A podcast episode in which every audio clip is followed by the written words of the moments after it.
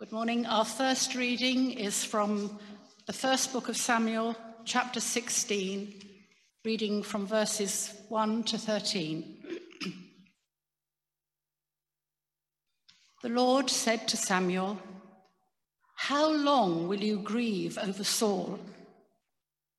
I have rejected him from being king over Israel. Fill your horn with oil and set out. I will send you to Jesse the Bethlehemite, for I have provided for myself a king among his sons. Samuel said, How can I go? If Saul hears of it, he will kill me. And the Lord said, Take a heifer with you and say, I have come to sacrifice to the Lord. Invite Jesse to the sacrifice, and I will show you what you shall do, and you shall anoint for me the one whom I name to you. Samuel did what the Lord commanded and came to Bethlehem. The elders of the city came to meet him, trembling, and said, Do you come peaceably? He said, Peaceably. I have come to sacrifice to the Lord. Sanctify yourselves and come with me to the sacrifice. And he sacrificed and he sanctified Jesse and his sons and invited them to the sacrifice. When they came, he looked at Eliab and thought, Surely the Lord's anointed is now before the Lord. But the Lord said to Samuel, Do not look on his appearance or on the height of his stature, because I have rejected him. For the Lord does not see as mortal sees. They look on the outward appearance, but the Lord looks on the heart.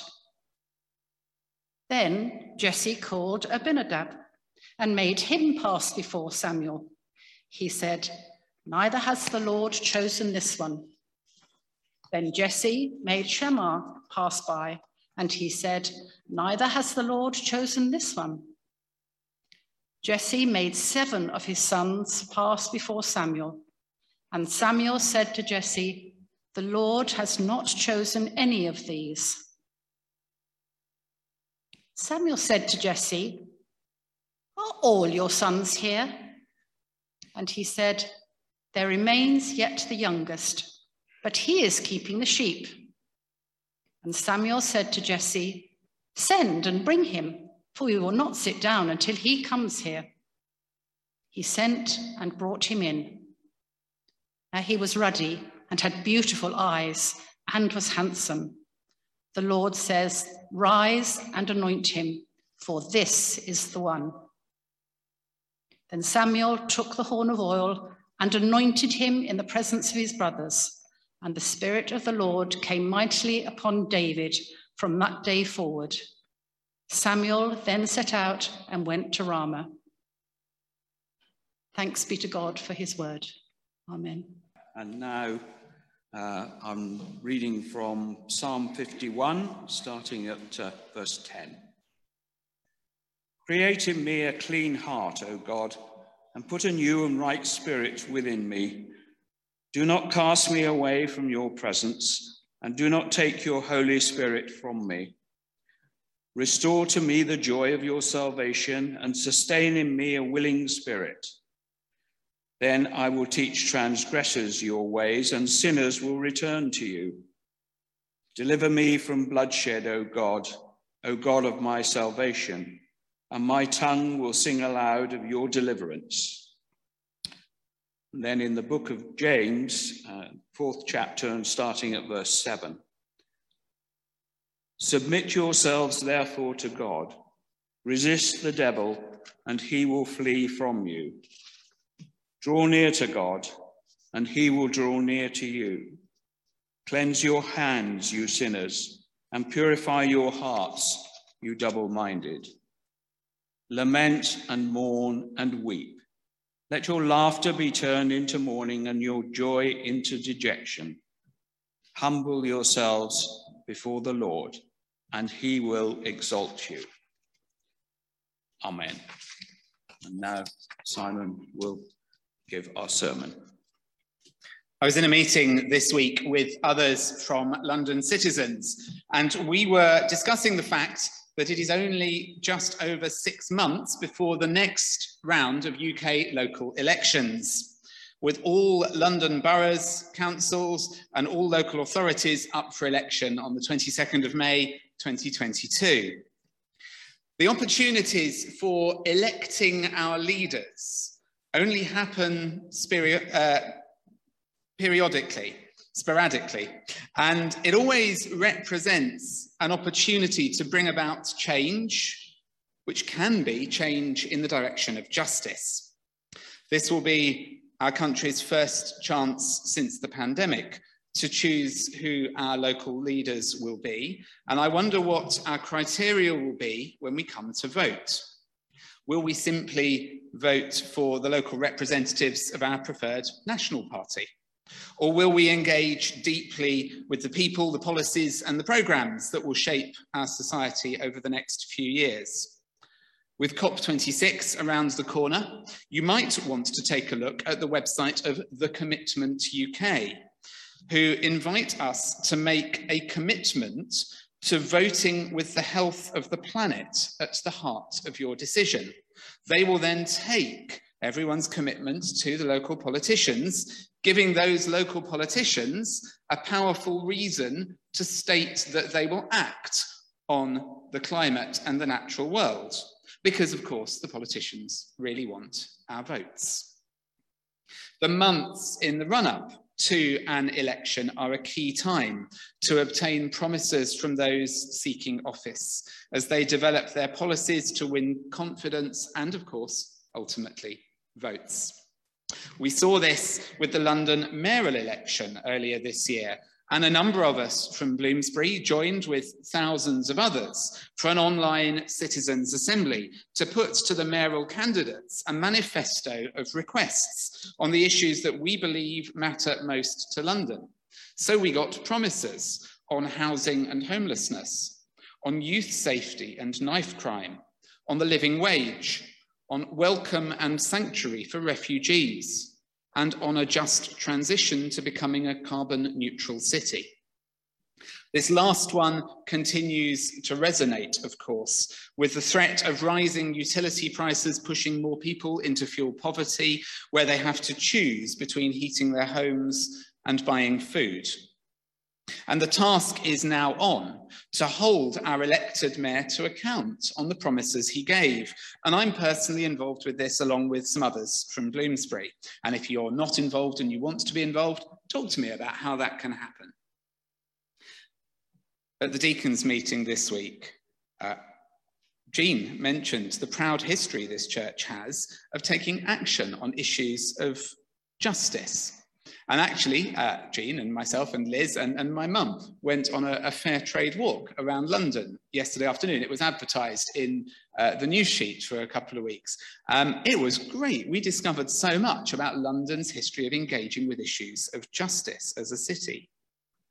And if anyone would like to join me on the uh, evening of Monday, the 15th of November, I'm going to an event organised by our West London Citizens Group that will be highlighting the importance of both the living wage and the necessity to create good green jobs. And we'll be joined by a representative from the Mayor's office who will be speaking about the progress they've made since the election.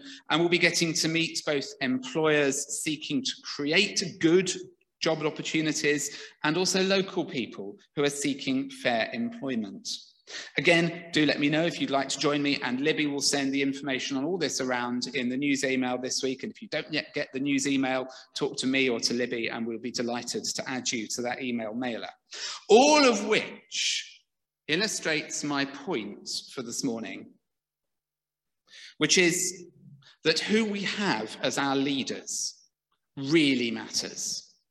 And this is true nationally, it is true internationally, it is true locally, and it is true in church life. Who we have as our leaders really matters. As I said last week, it isn't true that all politicians are the same, any more than it is true that all church leaders are the same. And all leaders, even those with whom we may disagree on policy, are, I think, worthy of respect until they prove otherwise. And so we come to the story we had read to us earlier from the book of 1 Samuel, which speaks powerfully, I think, to our current situation. You may remember the story so far. Israel under the judges had become lawless and godless, a place where, as Judges 17 puts it, everyone did what was right in their own eyes. And God's answer to this degeneration of the national uh, sense of ethics was to call Samuel, the young boy who would be God's prophet to the nation, calling Israel to a better way of being. Those who suggest that religion should stay away from politics obviously haven't spent enough time reading the Hebrew Bible because it is clear from the stories such as the life of Samuel that God's people absolutely have a vital role to play in the way society is shaped and functions. And this week we rejoin the story of Samuel. A few chapters later, we, we join him now as an adult, whereas last week we were with him as a child, just beginning to sense God's call. Now we find him stepping into his vocation as the person who is called to lead the people of Israel from this time of degeneracy and corruption into a new and better future as a society. And he finds himself representing the bright new hope for the nation which is the popular call for the establishment of a monarchy. The people are crying out that the judges have failed them and that what they need now is a king, just like all the other nations have. In this, we hear, I think, an early example of nationalist politics. And the parallels with certain contemporary political events are too obvious to ignore.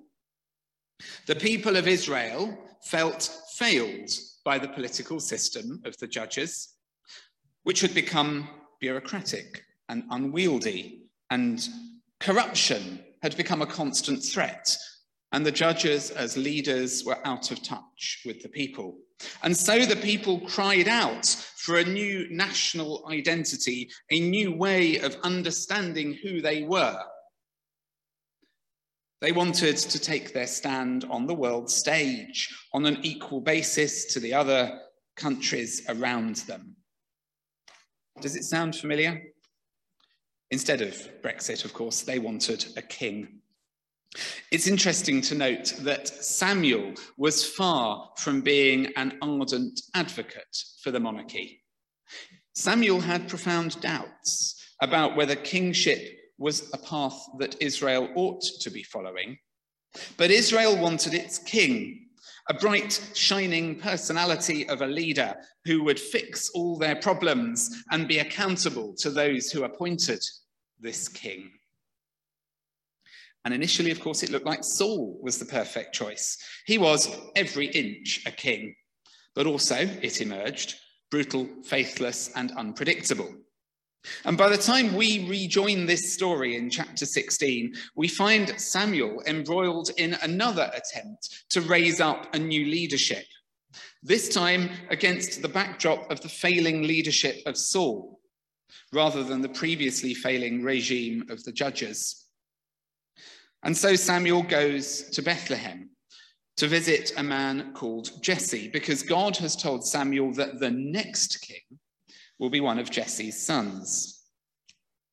As a leadership appointment strategy, I think it lacks some of the nuances of contemporary democracy.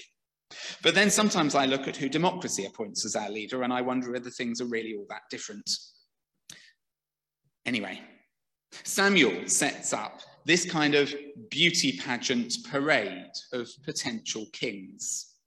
And his first instinct is for a young man called Eliab. However, as Samuel had already discovered with Saul, the person who looks most kingly isn't necessarily the person most suited to ruling. And so we get God's voice intruding into the narrative. The Lord said to Samuel, Do not look on his appearance or on the height of his stature, because I have rejected him. For the Lord does not see as mortals see. They look on outward appearance, but the Lord looks on the heart. The inference here, although we may be being harsh on young Eliab, is that he doesn't have the right character to lead. And it's not until Jesse's youngest son David is brought in from the field that Samuel takes the horn of oil and anoints David for kingship. David's character, it seems, is just what God is looking for. Except, of course, if you know what comes next, David's character turns out to be, well, questionable. He was, as they say, a complicated character. There's the cutesy David, the shepherd boy, the talented musician who knows the secret chord that pleases the Lord. Although, at the risk of undermining Leonard Cohen's great song, it's not such a secret. It goes like this the fourth, the fifth, the minor fall, the major lift. I can play that on the guitar, but I digress. Here we have David, the pastoral musical boy wonder, who turns out to be also a capable mixed martial arts fighter, capable of giant killing acts of violence, armed with nothing more than a sling and a stone. But then we have David the adulterer, David the murderer, who by the time of his death has become a kind of mafia boss visiting death and destruction on those who displease him through a complex family based network of thugs and agents.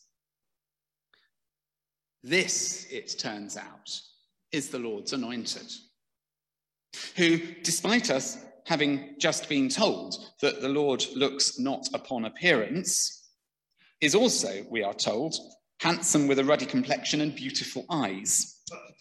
What is going on that this gorgeous poster boy for the Israelite Monarchy 2.0 reboot turns out to be someone who could give Saul a run for his money in the competition of the title for Dangerous Tyrant of the Century. Why is he the anointed one? And here we need to pause for a moment and locate this story within its wider historical context.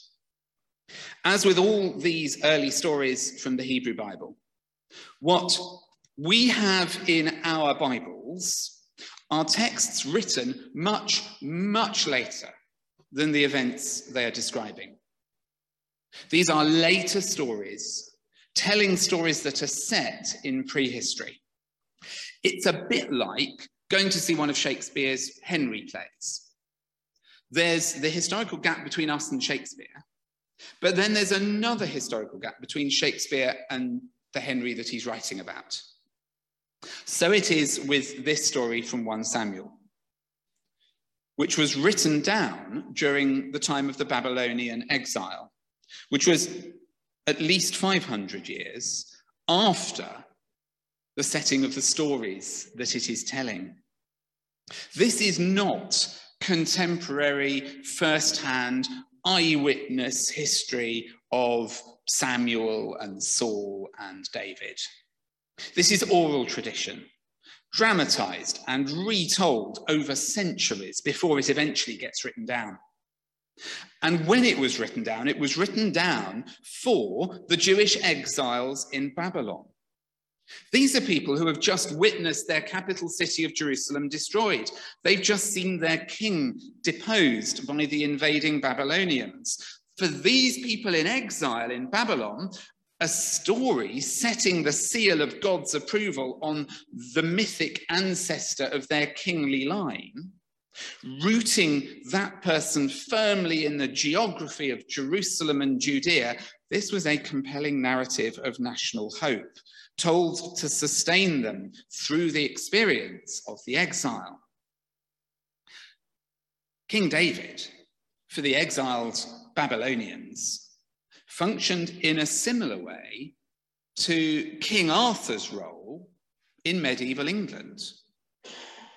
Think about it. The stories of Arthur were set in a mythic prehistory, but they defined what it meant to be English. If you were alive in the Middle Ages, you would hear the stories of Arthur told to set out in narrative form the values of English chivalry, nobility, humility, bravery, obedience. Similarly, for the Israelite exiles in Babylon in the 6th century BC, the story of the mythic King David, set five, six hundred years before that time, defined for them what it meant for them to be Jewish, setting out the dream of a land, the dream of a king, the dream of a national identity rooted in God's presence in the city of Jerusalem. And just as King Arthur was often portrayed as a complex man, a flawed hero, far from ideal, while still defining the ideal of what it meant to be English. So also for King David, another earlier, imperfect, inconsistent character, compelling and repellent in equal measure, far from ideal, but defining the ideal of what it meant to be Jewish. It may not matter to God if David was good looking, but it certainly mattered to the scribe of 1 Samuel who needed his idealized David, who his audience could fall in love with, before going on to explore the complexities of this great hero's character in the stories that followed. We might say to ourselves that image isn't important, that it's a person's heart and character that matter not how competently, I don't know, they can eat a bacon sandwich on camera. But the reality of our world, as for the world of the ancient Israelites in exile in Babylon, is that we do like our heroes to look the part and we expect them to play the part. And as long as they do, we'll overlook all kinds of other moral and personal failings. David was still Israel's hero, despite his tendency towards adultery, murder, and violence because he represented an ideal. He was more than the sum of his parts. It doesn't matter whether he even existed, historically speaking. He still wrote the script of what it meant to be Jewish, every bit as effectively as Arthur wrote the script of what it meant to be English. So, what are we to make of this? What are we to do with the fact that people continue to acclaim leaders based on appearance rather than character, on the ideology they represent rather than the decency of their personality? What are we to make of the fact that we too live in a society where appearance is so often decisive in how a person will be treated by others? From racism to gender stereotyping to transphobia to conspicuous wealth to a person's weight. In so many ways, we judge by appearance and lives are blighted by it our new strategic partnership with Impact Dance, the Black led organisation now based on our fourth floor. Together with our strong stance as a church on issues of gender and sexuality, speak well of our openness to going deeper, to valuing each person as made and loved by God. It was inspirational this week for me to be at the public launch of Impact Dance and to hear the testimonies of young people whose lives have been turned around because of the acceptance and value they have discovered there. And I look forward to finding ways as a congregation of journeying with our new partner on our fourth floor as our church and our building are used to embody inclusion and justice. Similarly, I am glad that we are a church where gender and sexuality are no bar to full participation and where we live into being the belief that each of us is created in the image of God. But for all the steps taken, there is a long journey ahead. We need to hear the voice of the Lord breaking into our narratives, telling us that the Lord does not see as mortals see. They look on the outward appearance, but the Lord looks on the heart. If we can truly hear this message and learn to see people as God sees them, it could be revolutionary for the way we live our lives. Not just in terms of who we vote for in our leaders, although certainly that, but also in the way we are towards one another. God's call is on the people of God to radically reject any narrative or ideology that values or devalues people based on outward appearance. Because God looks to the heart, to a person's character. And it is here that God's persistence is most obvious. As God calls sinful people to repentance, to turn from their selfish ambition and to live lives of love and concern for others. The story we heard from 1 Samuel isn't, in the end, a fable about whether or not we should elect leaders like David. Of course we shouldn't, but of course we do. Rather, it's an invitation for us to see ourselves reflected in the life of David, as we too are flawed human beings, capable of great sin and great goodness, sometimes both at the same time. And if God continued to call David, it was because beneath the flaws of David's character, he was a person who was willing to repent of his evil to seek forgiveness, and to keep seeking the heart of God. And like David, we are called to be continually responsive to the word of God, embodied for us in the word made flesh that is Jesus. It is through Jesus that we are called to a new, a better way of being human to live lives focused on the love of God and the love of each other. People called Jesus the Anointed One, the Messiah, the Son of David, born in David's town of Bethlehem. But unlike David, Jesus resisted the temptations of power Jesus turned away from nationalism, from overthrowing the empire. Jesus refused to be king. And in so doing, in Jesus, we see the loving heart of God revealed. Because the Lord does not see as mortals see. They look on outward appearance, but the Lord looks on the heart. We're now going to be led in our prayers of intercession by Tommaso. Let us pray. Almighty and most merciful God, as we convene today, we pray that your Spirit will lift up and inspire our congregation, helping us reshape our role, our mission, and our contribution to a complex and rapidly changing world. May we resist the temptation of retreating into false certainties and self-serving myths about ourselves. May we be able to do right by the people we meet without looking down on those we disagree with, without neglecting those we cannot see, and without forgetting those who are no longer with us, but left an enduring mark on our lives, uh, on our thinking, and on our spiritual journey.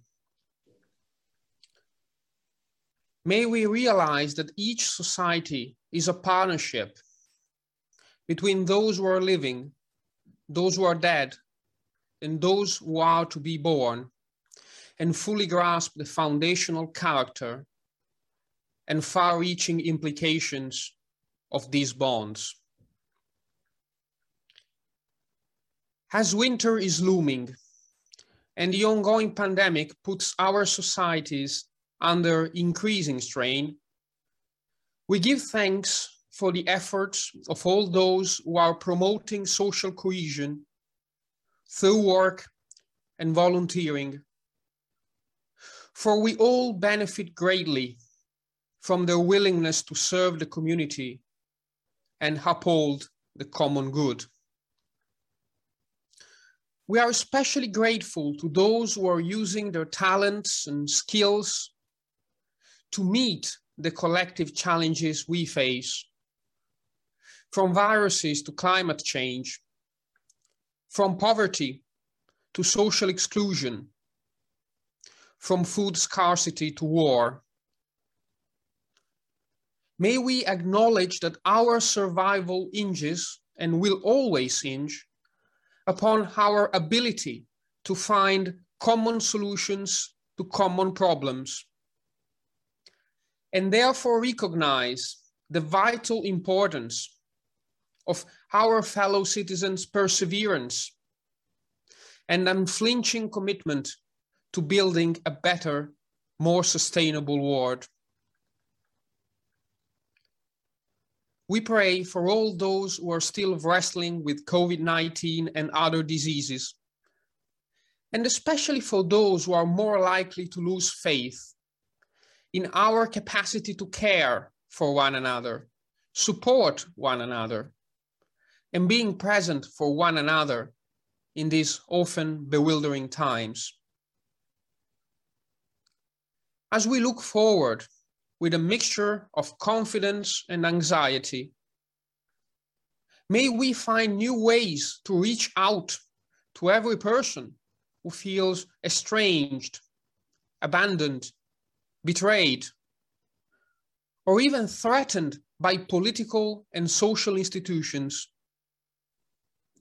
and offer a glimmer of hope to them, for the kingdom of heaven is their kingdom too.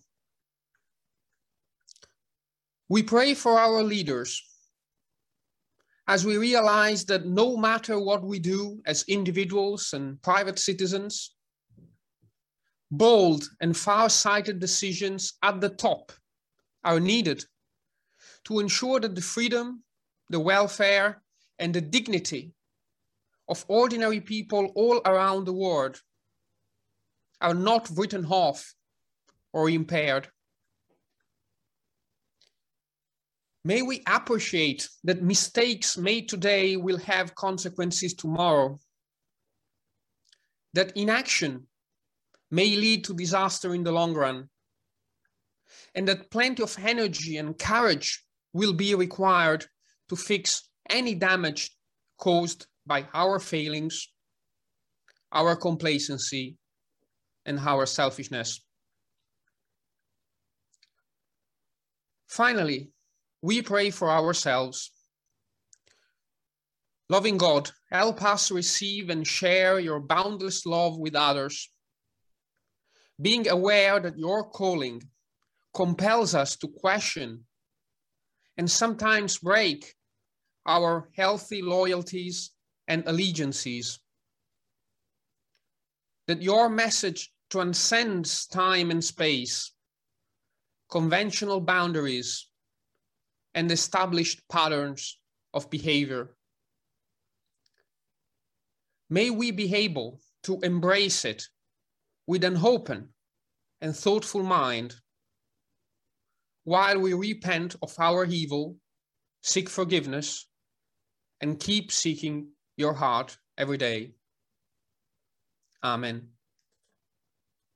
So go into God's world with love, hope, joy, and faith in your hearts. And may the blessing of Almighty God, Creator, Redeemer, and Sustainer be with us all today and forevermore. Amen.